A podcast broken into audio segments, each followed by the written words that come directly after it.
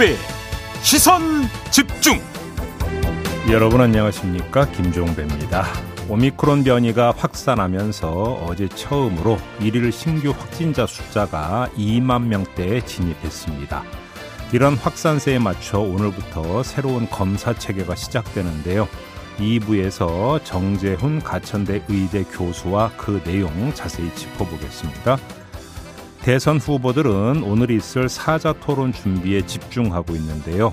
어떤 전략으로 임할지 2부에선 국민의당 권은희 원내대표, 3부에선 민주당 윤건영 의원에게 각각 들어보겠습니다. 2월 3일 목요일 김종배의 시선 집중 광고 듣고 시작합니다. 시선 집중은 촌철님들의 다양한 목소리를 기다립니다. 짧은 건 50원, 긴 건 100원인 문자 메시지 샵 8001번, 스마트 라디오 미니와 유튜브 라이브로도 시선 집중과 함께 하실 수 있습니다. 믿고 듣는 진품 시사 김종배의 시선 집중.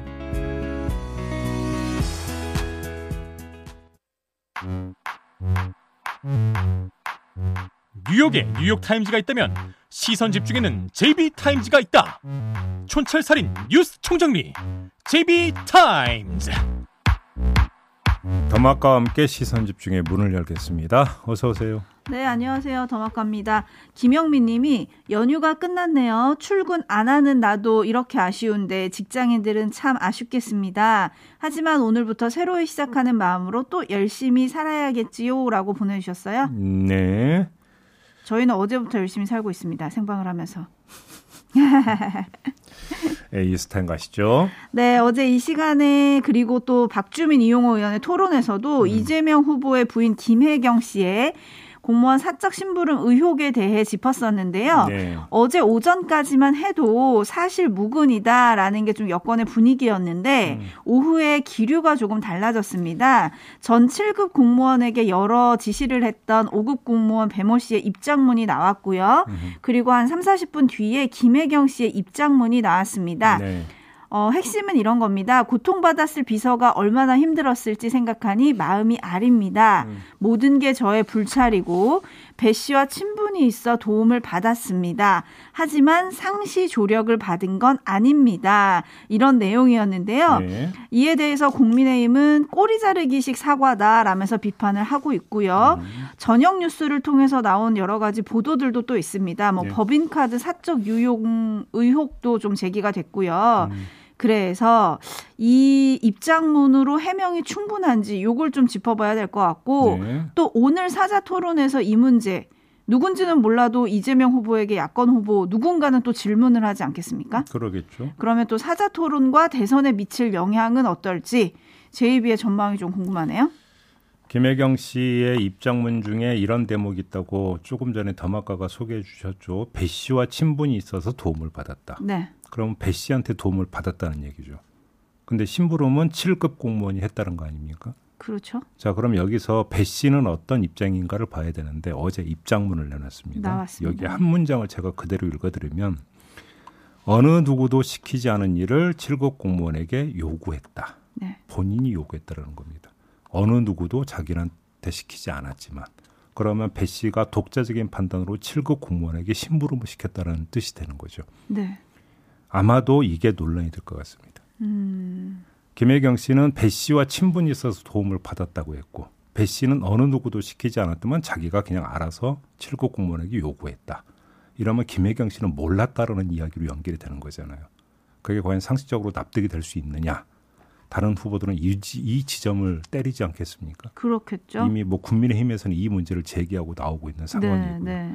그 문제는 아, 입장이 그 나왔는데 그 입장이 상황을 종결시키는 입장이 아니라 또 다른 논란을 2차 논란을 불러일으킬 가능성이 있다. 이렇게만 정리하겠습니다. 네, 그렇습니다. 그래서 또 오늘 사자 토론에서 어떤 얘기가 오고 갈지 좀 시선 집중해 보겠습니다. 예. 뉴스와 분석이 함께하는 제이비타임즈 오늘 주목할 뉴스들 챙겨 드릴게요. 첫 번째 뉴스는 오디오를 먼저 만나보시죠.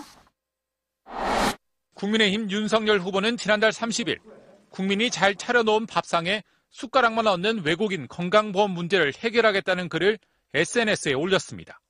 한마디로 외국인, 특히 중국인이 건강보험 혜택을 지나치게 많이 받는다는 주장으로 윤 후보는 불공정과 허탈감을 해소하겠다고 밝혔습니다.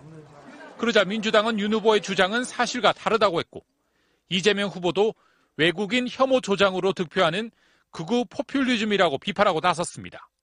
2017년부터 4년간 약 1조 5,595억 원의 흑자를 내고 있습니다. 따라서 숟가락만 얻는다는 윤 후보의 주장은 사실이 아닙니다. 윤 후보 측은 외국인의 과도한 피부양자 혜택을 지적한 것이라고 반박했습니다. 의료제도의 문제점을 개선하자는 주장을 극우 포퓰리즘으로 몰아가는 것은 아무 말 대잔치이자 흑색 선전에 불과합니다.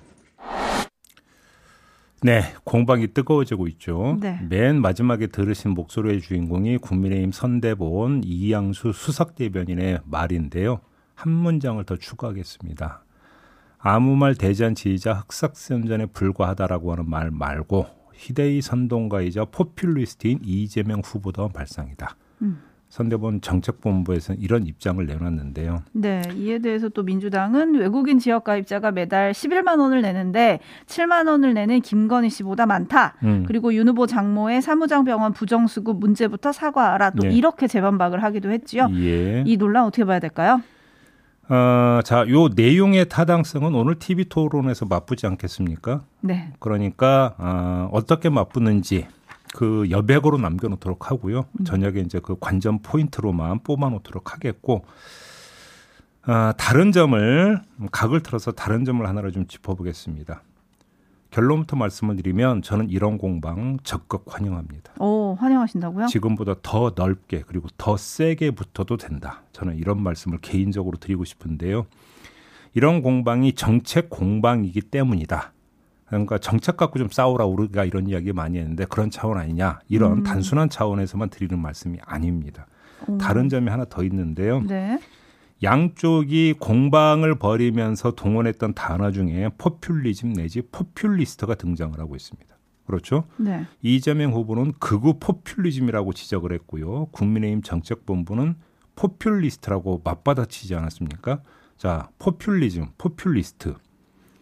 한 종류가 아니죠. 학술적으로 음. 보면 극우 포, 그러니까 좌파 포퓰리즘이 있고 우파 포퓰리즘이 있다고 하거든요. 네. 그 다음에 또 양태를 보면은 혐오를 앞세우는 포퓰리즘이 있고 퍼주기를 하는 포퓰리즘이 있다. 음. 이런 이야기가 되는데 차제에 이거 한번 교통 정리하고 좀 넘어갑시다. 어허. 양쪽이 전부 다 지금 포퓰리즘, 포퓰리스트 지금 이야기하고 있으니까 네. 뭐가 진짜 포퓰리즘이고 뭐가 더 악성인지 한번 좀 가려보자. 아주 중요한 계기가 지금 뭔가 마련된 거 아니겠습니까? 음. 이런 거는 좀 싸워도 된다. 그럼 정리 좀 하자. 이런 차원에서 말씀을 드리는 겁니다. 그러면 싸워서 이기는 자가 악성인 건가요? 아니면 지는 자가 악성인 건가요? 물론 악화가 양화를 구축하는 경우가 있기 때문에 어, 승과 패에 따라서 악성과 아닌 게 갈라지지는 않는다고 봐야 되겠죠. 음흠. 다만 국민 입장에서는 정치권에서 걸핏하면 포퓰리즘, 포퓰리스트 이야기하는데 정말로 문제가 뭔지를 좀그 가릴 수 있는 기준을 확보를 해야 되는 거 아니겠습니까? 네. 국민 입장에서는 네. 이거 한번 하자라는 겁니다. 네. 8892님이 우리 정치나 언론의 수준이 건강한 논쟁이 될 수 있을까요? 아, 그 여과 과정에서 왜곡이 발생한다는 말씀이잖아요. 네. TV 토론은 여과 과정이 없지 않습니까? 아하. 그렇죠? 바로 그냥 바로 직접 시연하고 직접 보는 거 아니겠습니까? 네. 그래서 한번 보자라는 이야기죠. 네, 지금 완타치님은 윤 후보님 외국인들 차별하지 마세요. 그분들 없으면 우리 경제 더 힘들어집니다. 이런 지금 의견을 또 보내주고 계신데 음. JTBC에서 예전에 했던 비정상회담이라는 프로그램이 있었죠. 거기에 네. 출연했던 러시아 출신 귀화 방송인 일리아 씨가 트위터에 거짓말과 인종차별 부추기기 2022년 대한민국 대선 후보 수준입니까? 알아보고 글 썼으면 좋겠습니다. 라면서 이제 팩트 체크를 한 기사를 첨부한 글이 또 보도가 되기도 했거든요. 예. 그래서 좀 찾아봤더니 한겨레에 따르면 2017년부터 2020년까지 최근 4년간 국내 거주하는 외국인 대상 보험료 재정 수지는 1조 5천억 원 흑자입니다. 음. 그리고 2019년 12월 기준으로 외국인 직장 가입자의 한 명당 피부양자 수는 내국인의 37%에 불과하다. 이런 보도가 있었고요. 예. 또 나라살림연구소 이상민 연구위원은 2017년까지 최근 아 2017년부터 최근 5년간 외국인이 건보해 낸 돈은 1인당 평균 500만 원. 이에 반해서 받은 혜택은 200만 원. 이다. 요런 점을 또 짚었습니다. 음. 그러면서 외국인이 국내에 들어와 일하는 건 우리 경제 이득이다라는 점도 지적을 했는데요. 또 외국인이 보험료를 먹튀했다. 이 기사가 악의적으로 아주 나쁘게 쓰였는데 2000 2000년 2월 2일 그러니까 2년 전이죠.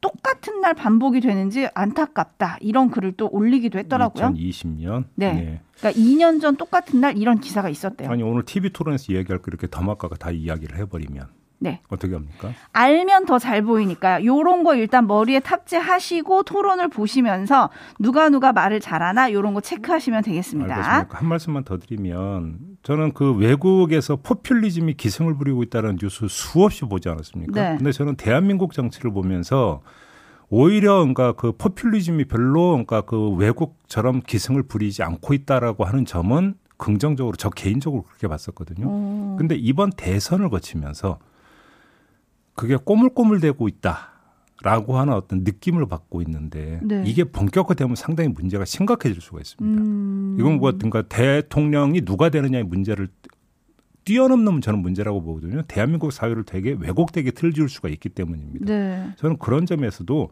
이거는 확실하게 한번 좀 끝을 봐야 될 문제다. 음. 라고 하는 차원에서 아까 말씀을 드렸던 거거든요. 어, 오늘이 그 서막이 될 수 있을지 네. 지켜보도록 네. 하겠고요. 예. 하지만 대비되는 춘철님들 의견도 있어서요. 9849님은 건강보험 재정 고갈이 눈앞인데 지금이라도 정리를 좀 해야 된다. 이런 의견 보내주셨고요. 음. 4602님은 세계 7위 무역국인 대한민국에서 이런 외국인 혐오와 차별 발성이 나온다는 것에 개탄을 금할 수가 없다. 또 이런 의견을 보내주셨습니다. 아무튼 오늘 토론 이 문제 나오면 좀 뜨거울 것 같으니까요. 여러분 제가 설명해 드렸죠. 요거 잘 생각하셔가지고 좀 지켜보시면 좋을 것 같고요. 제이비타임즈 다음 주목할 뉴스는 어떤 건가요?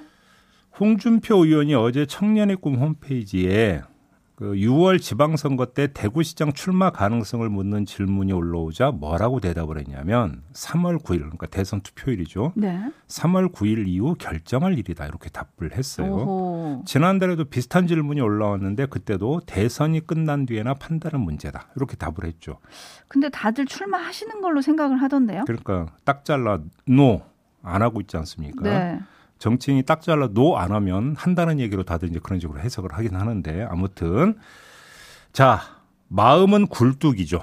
마음은 굴뚝인데 아직은 연기만 피우는 중이다. 이렇게 음. 정리를 하면 될 것 같은데요. 그럴 수밖에 없는 게 자, 대선에서 만약에 윤석열 후보가 패배를 한다고 가정을 해보죠. 그럼 어떻게 되겠습니까? 국민의힘은 구심력을 잃고 극심한 분란에 휘말릴 거고요. 네. 이 분란은 지방선거에 출마는 국민의힘 후보들에게 엄청난 악영향을 미치게 될 겁니다. 그렇겠죠. 이런 상황에서 당성 안정권이 어디가 되겠습니까? TK. TK 지역이 되겠죠.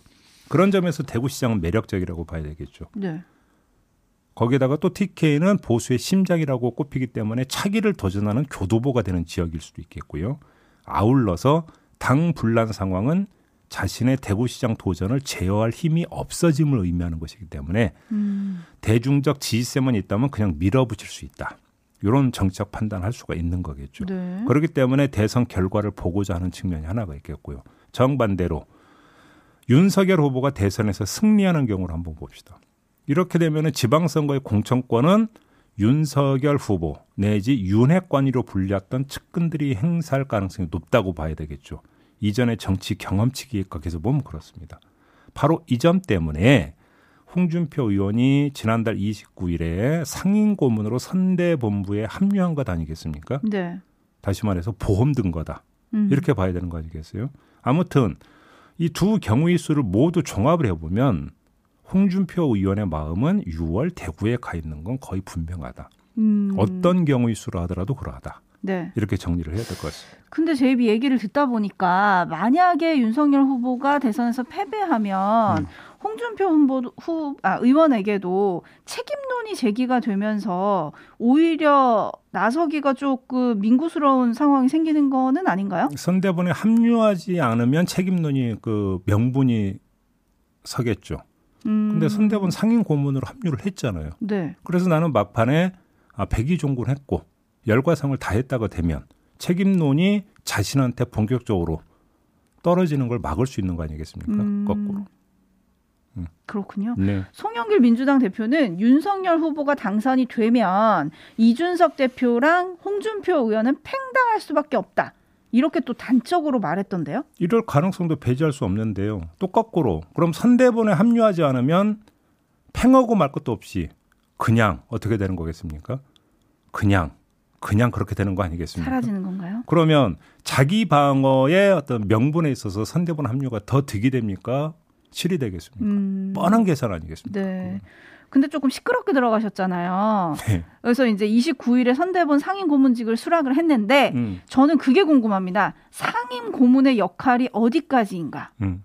또 합류 조건으로 제시했던 국정 운영 능력을 담보할 만한 조치, 그리고 처가비리 엄단 대국민 선언 이 두 가지 전제 조건에 대한 답은 확실히 들으셨을까? 아니 저희 들은 적 없잖아요. 윤석열 후보 이런 거, 아, 윤석열 후보 이런 거 발표한 적 없잖아요. 네. 그러니까 윤석열 대 홍준표 두 사람 간의 지금 관계가 어떻게 지금 돼 있는지를 아주 단적으로 보여주는 거잖아요. 음. 아쉬운 사람은 누구다? 홍준표 의원이다. 아, 이렇게 정리를 해야 되는 거죠. 아쉬운 사람이 오물을 원래 찾는 거죠? 네. 네, 뉴스와 분석이 함께하는 제이비타임즈 다음 주목할 뉴스는 어떤 건가요? 어제 아침에 광주 화장 아이파크 붕괴 사고 현장에서 대형 콘크리트 구조물이 무너져 내렸습니다.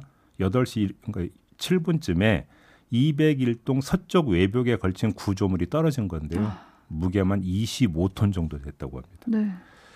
이 가운데 큰 덩어리는 22층에 걸쳐 있다고 하고요. 나머지는 지상으로 떨어졌다고 하는데 다행히 인명 피해는 없었습니다. 당시 관리자 너댓 명을 포함해서 구조대원까지 합쳐서 한 20명 정도가 현장에 있었는데 건물 내부 탐색조가 몇 분 전에 이상징후를 포착해서 사람들에게 무전으로 피하라고 알려준 덕분이었다고 합니다. 네, 그래서 총 대피한 인원이 한 전체적으로 보면 150여 명이 좀 된다고 하던데 네. 정말 천만 다행입니다. 생각만 하면 너무 끔찍하거든요. 어, 그럼요. 네. 자, 그런데 실종자 가족들 가슴 조이는 뭐 소식이기도 하지 않겠습니까? 조그마한 충격에도 어떤 사고가 발생할지 모르는 현장 상황이다. 이걸 다시 한번 확인시켜 준 거잖아요. 어제 그거는. 네. 따라서 수색 작업 어떻게 되겠습니까? 더욱 조심조심 이렇게 될 수밖에 없는 거죠. 그렇죠. 안전 진단을 다시 해야 된다고 그러더라고요. 그러니까요. 입주 예중 예정자 입장에서도 답답한 건 마찬가지인 게 실종자 수색이 완료돼야 뭐 철거를 하고 다시 지을지 말지 결정할 수 있는 거 아니겠습니까? 네. 그리고 그게 결정이 나야 이사 계획 등을 다시 세울 수 있는 건데 이게 부지하 세월이다 이렇게 돼버리는 거잖아요. 그렇죠? 음, 그렇죠. 그럼에도 불구하고 첫째도 둘째도 안전인 것 아니겠습니까? 그렇죠. 네. 실종자 6명 중에서 이제 네 번째 매몰자가 어제 발견이 됐는데 그러게요. 추가 붕괴 위험이 커지면서 아마 수습에는 시간이 상당히 오래 걸릴 거다 이런 음. 뉴스도 전해졌습니다. 네. 사고 직후 실종된 6명 가운데 현재 2명은 숨진 채 수습이 됐고 음. 2명은 매몰됐고 나머지 2명은 좀 위치가 확인이 되지 않는 상황인데요. 네. 어제 저희가 현장에 있는 피해자 가족과 좀 연락이 닿았습니다. 음, 음. 그래서 심경을 좀 들어볼 수 있었는데 피해자 가족들 모두 현장에 있다며 구조의 속도가 분나했는데 이런 날벼락이다 이런 그러니까. 얘기를 좀 하시면서 그러니까요. 할 말이 없다고 하시더라고요. 음. 다시 한번 느끼지만 이게 도대체 오늘날 한국에서 일어날 수 있는 사고인지 좀 원망스럽기도 하고 안타깝기도 합니다. 현대산업개발은 지금 현장에서 뭘 어떻게 하고 있는지 참 궁금하기도 해요. 그러니까요. 그렇죠? 네. 그러니까요. 어, 지금 이제 마무리해야 되는 시간인데요. 음. 1102님이 오늘 TV 토론 언제 시작하나요? 라고 물어주셨네요. 네. 언제 시작해요? 제이비 모르세요? 어, 더막가까 얘기해 주세요. 저녁 8시부터 합니다, 여러분. 8시부터 네, MBC, 지상파. KBS, SBS 지상 3파, 아, 3사가 주관을 해서 뭐 공동 중계를 합니다. 지상파 3사가 네, 지상파 3사가 MBC를 보시면 돼요, 여러분. 8시부터 합니다. 네, 공동으로 중계를 합니다. 네, 제이비가 관전 포인트 하나만 꼽아 주세요. 관전 포인트? 네. 그거는 유튜브 연장 방송 청긴 노설에서 아, 오늘요? 네. 잠시 후에 8시 네. 반에? 네. 아, 네. 여러분 그때 시청해 주시고요. 네. 그리고 오늘 국회에서는 정부가 제출한 14조 원 규모의 추가 경정 예산안을 놓고 음. 본격 심사를 시작을 합니다. 네. 지금 민주당은 더 증액하자라고 그렇죠. 얘기를 하고 있죠. 예. 그 근데 증액은 사실 국민의힘도 하고 있어가지고 음. 정부가 제출한 건 14조 원인데 얼마나 더 늘어날지 또 언제 합의가 될지 이것도 좀 시선 집중해봐야 할 것 같습니다. 알겠습니다. 자 이렇게 마무리하죠. 더마카 수고하셨습니다. 고맙습니다.